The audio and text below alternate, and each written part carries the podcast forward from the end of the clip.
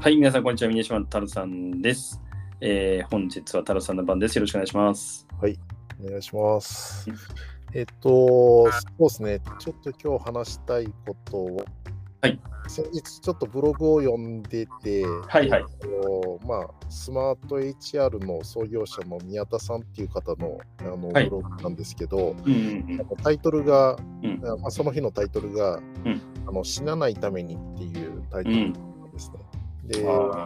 どどういうことなのかなって思って読んでると、はい。まあ、スタートアップに冬の時代が来たっていうところで、うんうんうんまあ、あの直近で結構、まあ、アメリカのスタートアップとかの株価が、まあ、70%ぐらい下がったりとか、結構、まあ、ざらにある状態うん。で、そうですよね。はい。まあ、僕もちょっとあのアメリカのスタートアップとかに投資してるやつとかがとんでもないことになってて、まあなりますよね。、いきなりマイナス50%以上になってそうですよね。僕も同じですね。はい。ちょっと笑え笑えないけど、笑えない。ですね。あそうなんですよね。ななんか、えそそこは正直、まあ、そういう時もあんのかなみたいな感じで、はいはい。うん。まあ、長期投資であったりとかっていうので、うまあ、あのまあ、あの、まあ、半分目つぶってるような状態なんですけど、ね。はいははいい。はい。まあ、並行して、えっと、その投資とは別のところで言うと、個人的にも、あのまあ、スタートアップで働いてたりとかっていう中で、うん。まあ、あの直接自分自身は、えっと、資金調達とかっていうのは全然絡んでないんで、はい。えっとまあ、どういう状態なのか全然わかんないんですけど、その手伝ってる会社自体が。うんただ、まあ、あの周りで見てると結構、なんですかね、まあ、スタートアップに冬の時代が来たっていうところで、うん。調達が難しいとかっていうのは、正直、あのちらほらとなんか聞こえてきたりとか、うん。あとなんか、なんですかね、えっ、と、大型調達はあるけど、ちっちゃい、なんですかね、調達が結構、なんか数が減ってるのかなって思うところがあって、うん。本当になんか、勝ちそうなところにはみんな乗っかるけど、そうね。そうじゃないところは結構、資金調達自体が厳しいんじゃないかなって思うところがちょっとあって、はいはいはい。まあそこが、まあ一つなんか、あの、こういった形で、あの、まあ、ブログに書かれると、ああ、やっぱみんなそうなんだっていうのをちょっと感じたですよね。なんか、日本のスタートアップって結構やっぱり足元、まあ、あの足元、去年ですかね、まあ、だいぶ調達環境もどんどん良くなってきてうん。いたというような雰囲気、まあ、海外からの出資もあったりとかってうん。いう話も結構出てきて。たじゃないですか。うん。まあ、これはもうでも2022年にやっぱり入って、まあ、そもそも、まあ、さっき太郎さんが言ってたように、あの株式市場のうん。状況があのどんどんどんどん悪化していって特にまあナスダックは結構厳しい状態に今なってるっていうところもまあうん含めて、なんかやっぱり未上場の会社に出資するぐらいなら上場株はそもそもすごい割安になってるんでうん。そっちにお金出した方がいいよねっていう。うん。やっぱ状態にはあるっていうところが、まあ、全体の流れとしてはあるのかなっていう感じではそうですね。で、なのでやっぱりその選択、さっき言ったんですにこう、特にせん、まあ、あのー選ぶっていうのがうんかなり、うん、まあ、業界とか、まあ業界の中でも商社っていうところをできるだけ選別するみたいなところが、なんか、つより強まってきてるって感じなんですよね、やっぱり。そうですね。まあうん、実際ちょっとあの VC の人と話したわけじゃないんで、うん実際に選択してるのかどうかっていうところはあの全然あのなんですかねえっ、と話ベースではえっ、とわかんないですけどはい。実際にニュースとかを見てるとあの超大型の資金調達は効くもののうん。あの結構イケイケなのかなって思ってたところがちょっとなんか潰れたっていう話聞いたりとか。あ、そうなんですね。はいイケイケだったのかわかんないですけど、なんか、あのーよくある、なんですかね、あのーピッチのイベントとかで結構上位に入ってたところが、い、きなりなんか、その賞を取って半年か1年後ぐらいかな、に、はい。あのー倒産してたりとかっていうのをあそうですか。はい。うん。うん。なんでビジネスモデルが良くても、なかなかまあ、あの、なんですかね、成果が出てないっていうとうんうんころで、うん。多分調達に苦労してたところがあるのかなっていうのを感じて、はいはいはいはい。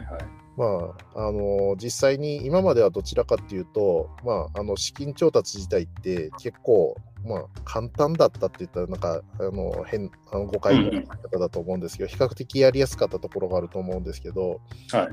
今逆にその資金調達自体がすごい難しくなってるっていうところで言うと、まあ、そういった、うん。まあ、ちょっとあの資金調達はしっかりしててビジネスモデルも良かったけど数字がついてきてないうんうんっていう会社はすごい苦しみ始めてるんじゃないかなっていうのはうんうん。感じうんますね。まあ、数字がついてきたいっていうのは、その、まあ、あの、まあ、売上なり KPI そうですね。はの目標にい。してないっていうケースっていうことです。そうですね。はい。まあ、やっぱり、あの、資金調達ししても、まあ、バーンとかって1年とか、まあ、1年半とかだと思うんですけど、うんまあ、やっぱり、そのアクセル踏むっていう状態で、踏んでるにもかかわらず、やっぱ数字がついてこない会社っていうのは、まあ、普通に見たらやっぱりね、わかるじゃないですか。はいはいはい。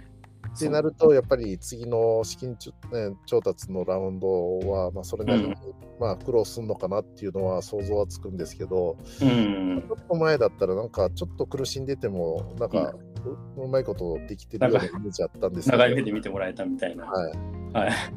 ここ直近はちょっとそうはいかないんじゃないかなっていうのが、はいはい。はいあるのと、うんあと、この、まあ、ブログでも書いてあったんですけど、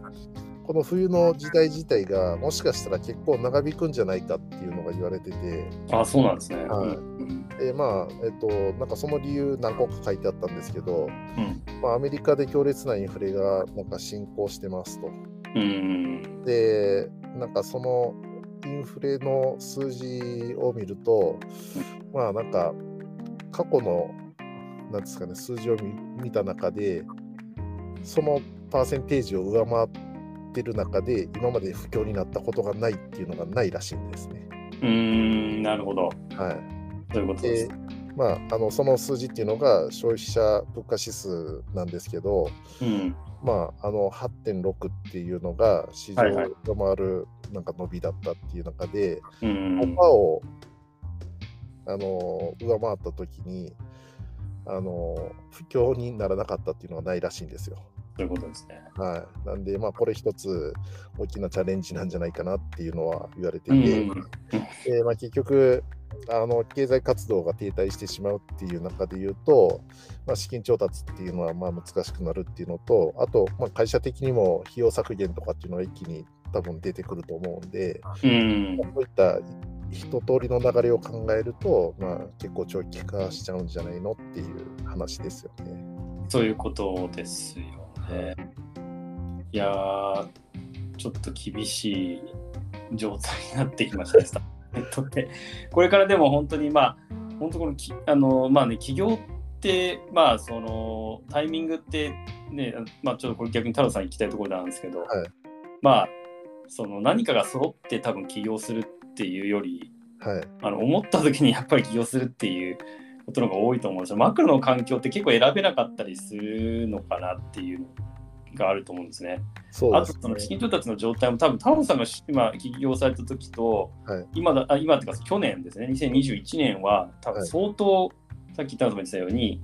なんですかね、えっと調達の難易度が下がってたのかなっはいはいてい。うところもあると思うんですけど、そうですね、はい。僕が起業したのがちょうど2011年のあの東日本大震災のうん。2日、あえっと1日前かな、1はい日と2日前なんですよ。ああそうだったんですね。はい。でまあ、正直、そんな地震が起きるとも思ってなくて、そ うですまあ、こういう状態になるとも思ってなかったところで起業して、もう本当に2日後ぐらいに大きな地震があってどうしようみたいな感じだったんですけど、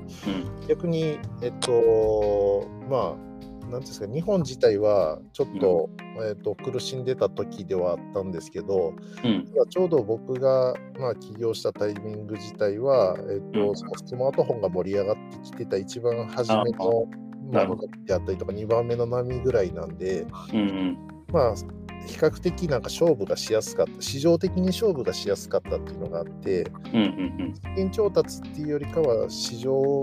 的に僕は参入しやすかったっていうのが一つなんかポイントだったのかなと思っててで、はい。結果的にうまいこと市場に入れたんで資金も、えっとちょっとサポートをしてもらえたみたいなところがあるんですけど、うん。まああの言っても、えっと僕の話多分10年前とかの話なんでうんその当時って多分、えっと、1000万とか3000万とか、まあなんまあ、数千万の前半が、えっと、結構なんですかねまあえっとなんまあ、1回目の資金調達としては、うんうん。まあ、一般的なあのラウンドだったんですけど、今で言うと多分す少なくても、まあ、奥行くラウンドけ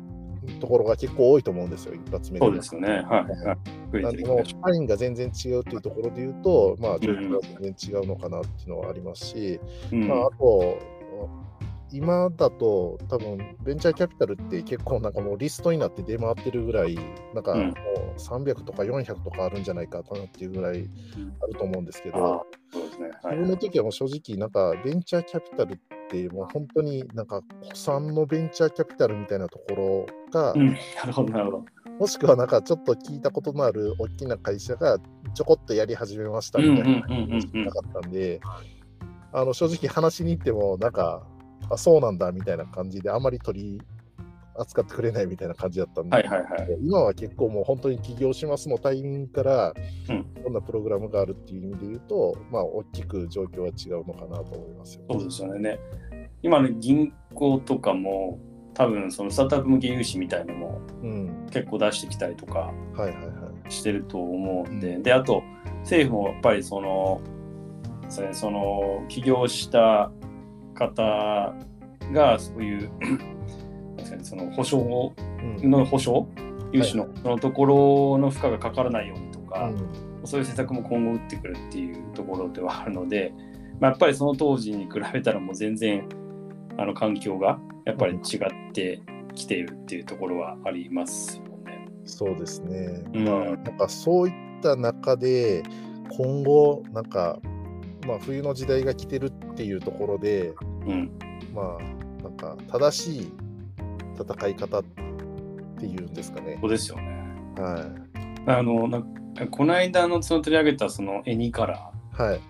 上手あのそのえポッドキャストの話をし収録してた時は、はいよりもさらになんか株価がそうですね。上がってるっていう状態で、僕はそれからなんかもう、もう一回改めて、改めもう一回改めてっていうか、あのーまじまじと見てみましたけど、すごいなって思って、まあ、その営業利益率とかもすごい高いですし、まあとにかく、まあ、収益がすごいしっかり、成長性もうん。収益性も高いっていうところがすごいなと思うんですけど、やっぱそういうのが出てくると、まあ、そのマーケット環境関係ないんだっていううん。ふうにちょっと感じたところもあった。ある意味そのなんかすごい勇気を与えてもらえるような上場だったのかな。もちろんその1年後？それを振り返ってどうなるかっていうのは分かんないんですけど、うん。っていうのはあるんでやっぱり、まあ、今とどうですかね。そういうあの、まあ、VTuber っていうようなところとか、まあ、あとその、まあ、Web3 はまあやっぱり一番、まあ、多分いろいろ議論をされているところなのかなっていうところではありますよね。うん、はい。なんか一つあるのは、はいやっぱ短期間でどんだけ成長できるのかっていうのはすごい重要なんだろうなっていうのは感じて。て、なるほどなるほど。あのまあ、自分自身も、えっとまあ、10年ぐらい経営してきてる中ですごはいい。やっぱり、えっと、いい時の波と、うん。えっと、市場は成長してるんだけど、うん自分みたいなプレイヤーがすごい苦戦してる時の波とかがあってうんうん。なんかそれって実際に波乗りしてる人じゃないとなかなか分かんないと思うんですけど、はいはい。あのやっぱり短期間に、なんていうか、まあ、上場がゴールっていうわけじゃないと思うんですけど、一はい。つそこまでたどり着くっていうところであったりとか、まあ、MA でなんか買収してもらうみたいなところって、うん。まあ、なんか一つあの経営者としては考えないとダメなのかなと思ってて、うん。で5年、10年とかってなると、まあ、こういった、なんですかね、いきなり冬の時代とかって、まあ、言われたからって、ね、なかなか経営の仕方って、うんガラッと変えれないじゃないですか。そうですね。で正しい、まあ、戦い方みたいな話、さっきちょっと言いましたけど、はい結局は、ね、資金調達できないってなった途端に、多分ある程度、その戦い方を一気に変えていかないとダメだと思うんですよ。うんで、まあ、そのまあ、よく言うなんですか、ねまあ、変化し続けないとダメだと思うんですけど、うん。短い期間に勝負できたら変化しし続けなくても一発でボーンっていけるはずなんですよね。ああ、そういうことですね。はい。なんで長く戦おうと思うとやっぱ変化し続けないとダメっていうのもあるんでそういうことですねそれは。それでまた大変なあのまた違ったスキルが必要なんだろうなって思いながら、はいはいはい。うん、一つちょっとなんかそのいろんな業界で多分チャレンジされてる方はいてるとは思うんですけど、うんうん。まあ長いこと戦おうと思うとやっぱりその変化し続けないとダメっていうところが、まあ、一つポイントなのかなと思ってて、うんうんうん。まあ、その変化をずっとやり続けれるっていうのが、まあ、あの今後、まあ、あの冬の時代で生き残る一つの術っていうところで言うと、とまあうん。は自分が、えっと働いてる中で感じるのは、うん。えっとすごい資金が潤沢な時って、うん。あのいろんなチャレンジあのすぐやらせてくれるんですよ。お金ある。ああ、なるほど。でも、はお金ないとやっぱりなかなかチャレンジさせてくれないけど すごい考える時間が増えたりとかするんですよね。ああ、なるほどなるほど。はい、で、はい逆にそういう時こそなんか勝てるっていうあのなんか仕組みをしっかりと作ってはい。耐えれるそのなんですかね、まあ、筋肉質な状態になれるっていうんですか。ああ、でも資金が潤沢な時ってどっちかっていうとなんか脂肪分がなんか多くてであのカロリーの消費が激しいみたいな状態だと思うんですけどそういうことですね。はい。なんかそこを一気になんかあのーガラッと体質も含めて変えれると、まああの働く自分としてもすごいなんかあのそういう変化って必要だと思いますし会社としてもなんかそういう変化を受けてるあとまああの冬の時代が来ても全然戦えるんじゃないかなと思いますけどね。そういうことですね。うんじゃあ、タダさんの、まあ、考え方としては、やっぱりそのき、こういう時だからこそ筋肉質にはいあのななるように、まあ、経営は進めた方がいいっていうそうですいね。ですよね。ならざるを得ないんじゃないかなと思いますけどね。うんうんうんうんうん。まあそうですよね。うん確かに。まあ、まあそうですね。あとはまあそうですね。どれぐらいの年数でそのその状態がうん環境が、まあ、まあ元に完全に元に戻るかどうかっていうのはちょっと微妙なところではあると思いますけど、うん。まあ金利が金利がどうしても上がった状態に戻ってると思うんで、はい。もう一回そのゼロパーってのはないと思うんで、ただそこをあとまあそれ何年ぐらいで読むかっていうところも一つうん。大事なポイントになる。そのまあ数年間でまたあのなんですかねいろんなその自分のまあその会社のはい。あの業界の状況が変わるっていうことうんもあると思うんで、まあ逆に言えば何ですかね。あのライバルがあの減ってる可能性もそうなんですよね。はいあるかもしれないんで、だはい、から自分が変わることができれば、うん。ライバルはもしかしたら、まあ、自爆してくれる可能性もあるんで。うーんで、なんかこのブログにも書いてあったんですけど、はい。あのー F1 の、あのーもうす亡くなられた方なんですけど、アイルトン・セナって峰島はい。に聞いたことあります、あはいはい。あのまあ多分同じ世代なんだったら大体聞いたことあるかなと思うんですけど、まあ、あの史上最高の F1 ドライバーって言われてた人なんですけど、うんうんその人が言ったなんか名言みたいな時なのがあって、うんうん。晴れの日に15台の車を抜かすことはできないけど、うん。雨の日だったらできると。おおなるほど。は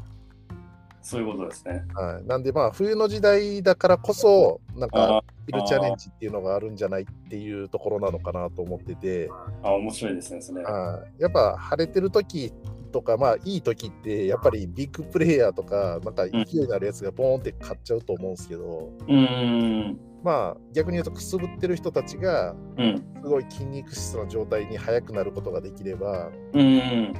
まあ、そこで一気に何ていうんですかねあのゲームが変わる可能性もあるんで、うんうんまあ、そこは、はい、なんか一つなんかこのブログ読んでて面白いなって思いながら。はいはいはい。で筋肉質になるっていうのはじゃあ具体的に言うとなんかその経営リソースを、まあ、よりいくつかあるうちの一つに絞っていくみたいなそういうイメージですか？そうですね、そこ、正直なんか難しいなと思ってて、はい。あの単になんですか、ね、人を切って、うんえっと、な利益率上げていくとか、なんかうんそういうもんでもないのかなと思ってて、うん。実際にその今までのチャチャレンジがもしし資金が潤沢だから、えっと、なんていうんですかね、えっと、リターンとか、その成果っていうのを気にせずに、とりあえずなんか大きくなろうぜみたいな感じで拡大路線してるところって結構スタートアップ多いと思うんですね。ああ、そうなんですね。調達しっかりしてるところって。どはい。でもはいやっぱりコアが何なのかとか、うーん。このまあ、あのないがしろにして、なんていうか、資金が潤沢なことを、まあ、ベースにやってる事業って結構あると思ってて、はいはいはいはい。ただ、その資金が、まあ、限られてる中で言うと、やっぱりその一番突き抜けれるものは何なのかっていうところに一気にフォーカスしないとダメだと思うんですけど、うん。まあ、本来、まあ、資金が多くてもフォーカスするべきだと思うんですけど、なかなかやっぱりそういったところが、あの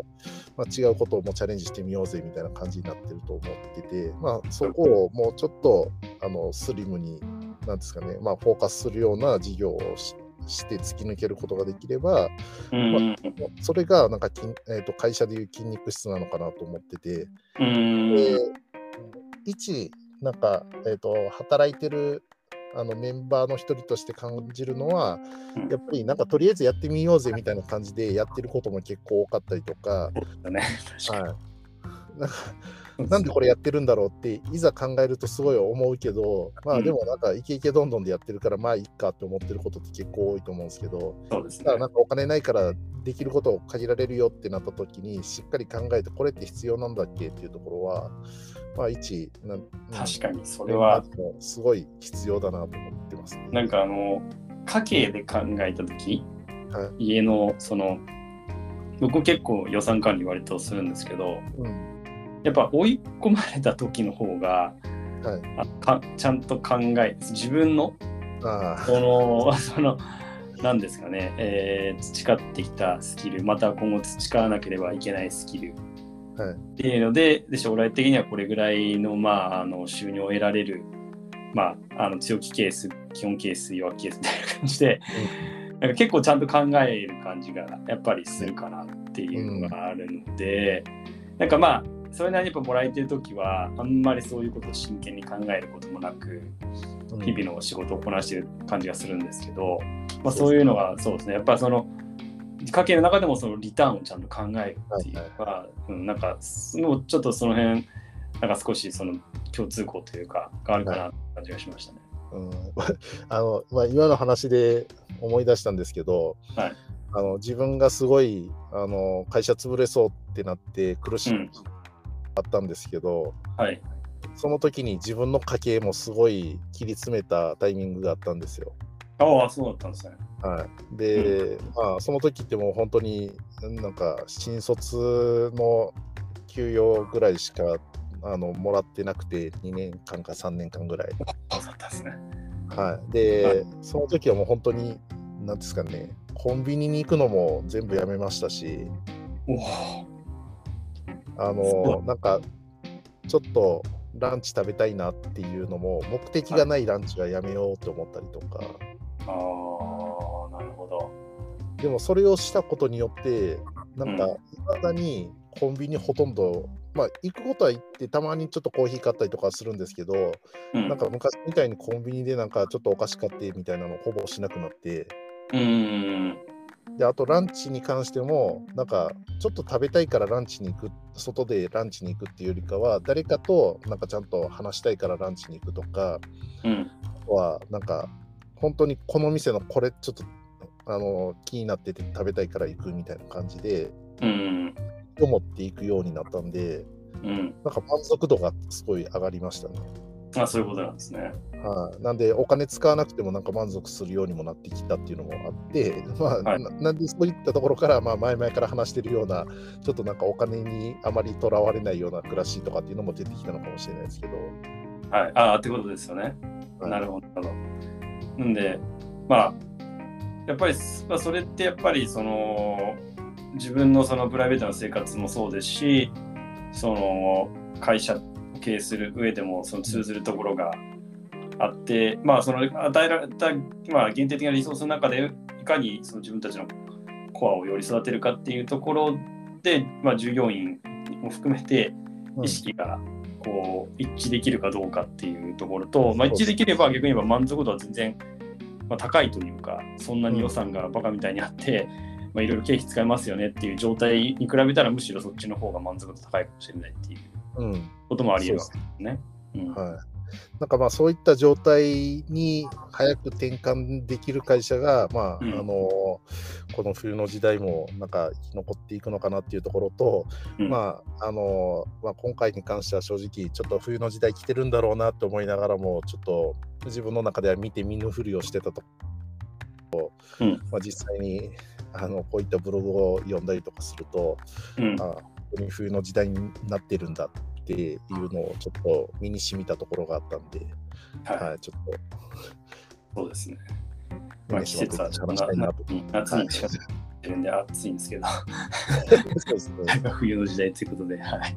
ちょっとそうですね、いろいろとそれを踏まえて、そうですね、今後のなんかこう、スタートアップの業界がどういうふうになっていくかっていうのをちょっとあの見ていきたいですね。はい。はい。ありがとうございます。えっと、本日はスタートアップの冬の時代についてお話しさせていただきました。えー、次回もまた聞いていただきますと幸いです。それではまた。